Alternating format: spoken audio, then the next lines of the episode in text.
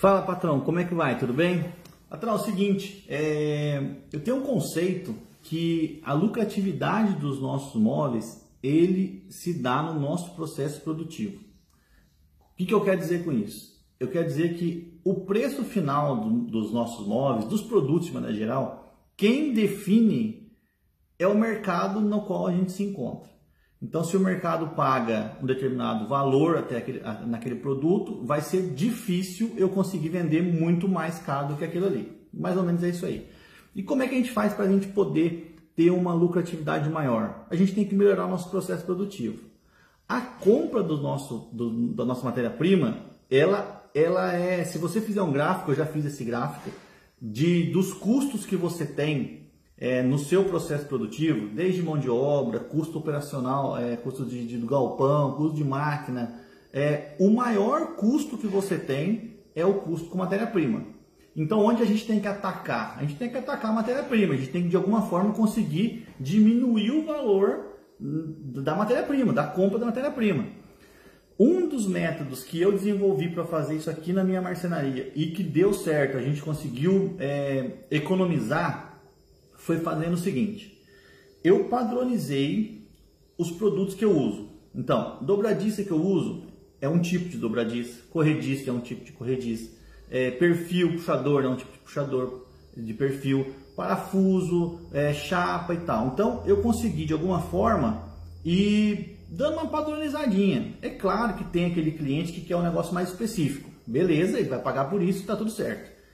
Mas a gente pode dar uma padronizada, tá? Então a gente é, a gente faz móveis personalizados, beleza, mas a gente pode dar uma padronizada para a gente ficar mais produtivo e conseguir é, baratear um pouco o nosso processo produtivo. O que, que eu fiz? Eu fiz uma lista e eu vou disponibilizar essa lista para você, tá? Que assistir até o finalzinho lá e tal, daí a gente, a gente libera aí.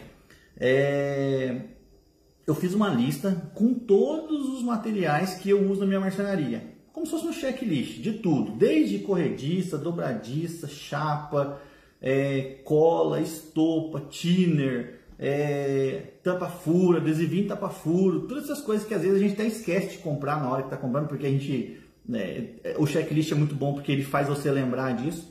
É, e aí eu desenvolvi isso, vou te passar, vou te, vou te liberar isso aí, e você vai, vai ver todos os produtos que você usa e você vai de alguma forma pensar em padronizar o seu, o seu jeito de fazer, tá?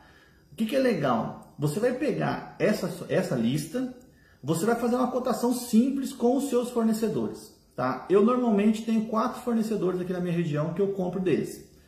É, o que, que eu fiz? Eu fiz uma, peguei essa lista, pedi o preço de cada um desses itens para eles. O que, que você vai perceber quando você tem essa, essa, essa lista dos, dos preços? Você vai ver que em determinado lugar a chapa é mais barato. Em determinado lugar o parafuso é mais barato. Em outro lugar a corrediça, o puxador e tal. Cada um desses itens é mais barato em algum desses lugares. Então, se você compra tudo num lugar, o que, que acontece? Eu já fiz essa experiência. Se eu peço o mesmo orçamento, vendi para um cliente lá, o João, e eu pego, faço a minha lista de materiais e mando a minha lista de materiais para os quatro fornecedores. No final, o que, que vai acontecer? O preço final fica muito próximo um do outro. Eu já fiz isso. O preço final fica muito próximo um do outro.